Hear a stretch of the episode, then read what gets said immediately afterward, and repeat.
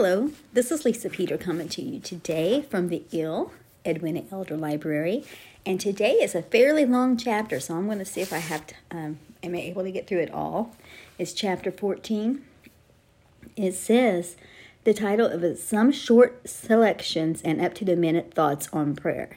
So it's a series of different short sections, selections. Um, prayer, a cure for discouragement, Five reasons why prayer must be answered. Okay, that's the, the title of this chapter, and it's out of Prayer, Prayer, Prayer, the Supreme Need of the Hour by Andrew D. Urshan. And from my understanding, this book is out of print. So if you're able to find a copy somewhere, grab it. Get this book. Okay, chapter 14 short and up to the minute thoughts on prayer. Prayer, a cure for discouragement.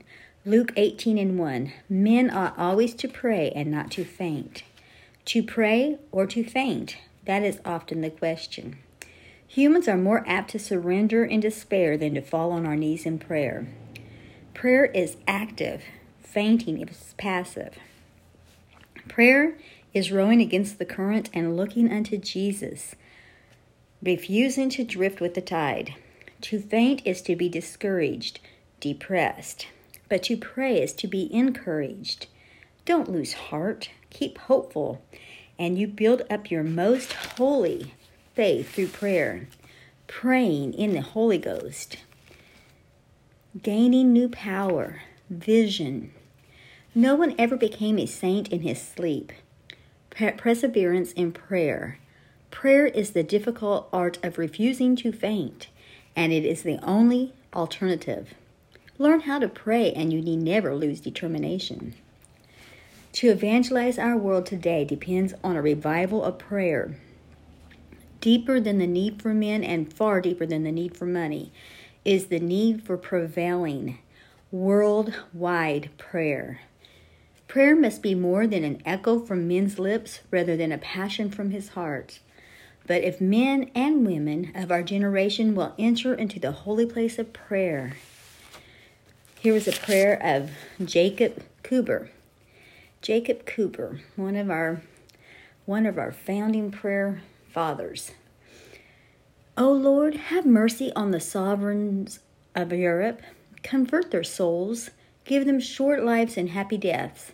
Take them to heaven and let us have no more of them.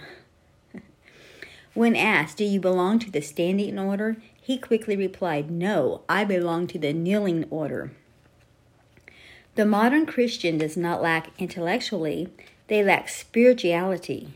The modern Christian has too much society and not enough solitude. They ring doorbells well, but knocks but little at the door of heaven. A good miner, but a poor separator. They do not belong to the kneeling order. A Christian, through the simple act of prayer, can reach the throne of God who sits in his heaven. There is a law in the spiritual world that surpasses any law of natural world. Nothing can interfere with Yes, if I could read my writing. Nothing can interfere with the feat of communication. Oh, the fact. I can't read my word. Nothing can interfere with the fact of communication of man with God. I'm going to say fact because feet doesn't make sense. God hears prayer among the um, cannon's roar. If God can quickly Oh, if God can get empty vessels, He can amplify His voice and His victories. That's right. If we can listen to God, He can use us in great ways. We must keep prayer as the faithful sentinel keeps guard with sleepless vigilance. The apostles all continued with one with one accord in prayer and supplication with the women, Acts 1:14, and they prayed 124. Acts 124. They continued steadfastly in the apostles' doctrine and fellowship and in breaking of bread and in prayers. Acts 2:24. Peter and John went up together into the temple at the hour of prayer. Acts 3 and 1. When they had prayed, the place was shaken where they were assembled together. Acts 4:31 Acts 6 and 4, Acts 6 and 6, Acts 8 15, Acts 8 22, Acts 8 24. Behold, he prayeth. Acts 9 11, Acts 9 10, Acts, no, it's Acts 9 40, excuse me. Acts 10 9, Acts 10 30, Acts 11 5, Acts 12 5, Acts 12 12, Acts 13 3, Acts 14 23, Acts 16 13, Acts 16 25, Acts 20 36, Acts 21 5, Acts 22 17, Acts 28 8. The early church, see, all that was in the book of Acts. They prayed, the early church prayed and had prayer meetings. Five reasons why prayer must be answered. First, salvation, 1 Timothy 3 and 4. This confidence is in us. If we ask anything according to his will, he hears us. 1 John 5:14. The second, all things in his precious name, the name of Jesus. John 14:14. The third thing, believing in the ability and willingness of God to answer prayers. Mark 11:24. The fourth thing, do not regard iniquity. Do not sin. Psalm 66 18. If you want the Lord to hear you. The fifth thing, you must continue believing until the answer answer is given. Luke 18 and 7. When you know it is God's will, continue in prayer until the answer comes. Will you pray for missions? The work of intercession is the greatest work a Christian can do. If we know how to pray, nothing is impossible to us. Prayer should be a thing of plan and purpose, as well as impulse. Blessed is the man who staggers not at the promises of God. Even the seemingly long delay, complete silence, or apparent refusal. Remain strong in faith, giving glory to God. The gospel of the knees. 1 Thessalonians 5:17. Pray without ceasing. Prayer has been known to change things, just how we do not know. The fact of answered prayer is unquestioned. Prayer is the Christian prayer is to the Christian life what the sun is to the harvest. It ripens us into the fruits of the spirit. Prayer is like breath to our lungs, the breath of God that vitalizes the life. The more prayer, the more power. Prevailing prayer is the I won't let go until you bless me type of persistence. This is what brings the miracles and marvels of the 20th century, or 21st century for us. Huh? A Bible lesson on prayer. Where to pray? In secret, Matthew 6 and 6, 2 Kings 4.33. In the house, Acts 10, 9 through 10, Daniel 6 and 10, Acts 12 and 12. In a solitary place, Mark 1.35, Matthew 14.23.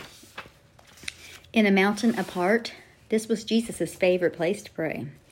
In time of special need, Acts 16:25, Acts 12 and 5, everywhere, 1 Timothy 2 and 8, in any and every place. How you pray? The spirit, not the place, is important. Pray with the right heart. Pray with the right spirit. John 4, 12, um, 21 and 323. John 4, 21 through 23. Okay, I got a two here. So, at what time we should pray? Daily, Daniel 6 and 10, Psalms 55, 16, 17, Acts 3 and 1, Acts 1, 9, and 30. If you have the time, go look up all these verses because I just made note of them. These are my notes. Old Testament saints and apostles prayed three times a day at the morning, noon, and evening. In the early morning, Psalms 119, 147, Mark 135, Psalms 88, 13, Psalms 5 and 3. At night, Luke 6, 12, Acts 16, 25. All the day, Psalms 88 1, Psalms 25, 5, Psalms 88, 9. At meals, Matthew 14 and 19, 1 Timothy 4, 4 and 5, Acts 27 and 35. Continually, comma, evermore. First Chronicles 16 and 11. Psalms 105, 4. Hosea 12 and 6. Least I think that's a 12. Could be a 17, but I think it's 12. Always. Luke 18 and 1. Luke 21, 36. Ephesians 6 and 18. While he may be found. Psalms 32 and 6. Isaiah 55 and 6. There is not an hour in our life when we may not seek God in prayer and call upon him. 3. In what circumstances should we pray? In the day of trouble, Psalms 50 and 15, Jonah 2 and 1, Jonah 4 and 2, Psalms 34 and 6, Psalms 107, um, verses 13, verse 19. When sick, Psalms 30 and 2, 2 Kings 20 and 2, Romans 8 and 11. In affliction, Psalms 22, 24, 25 and 18, Psalms also. 2 Chronicles 33, 12 and 13. In trouble or distress, Psalms 18 and 6, 86, 7, 107, 6 and 13. In danger, I'm going to say that last one again.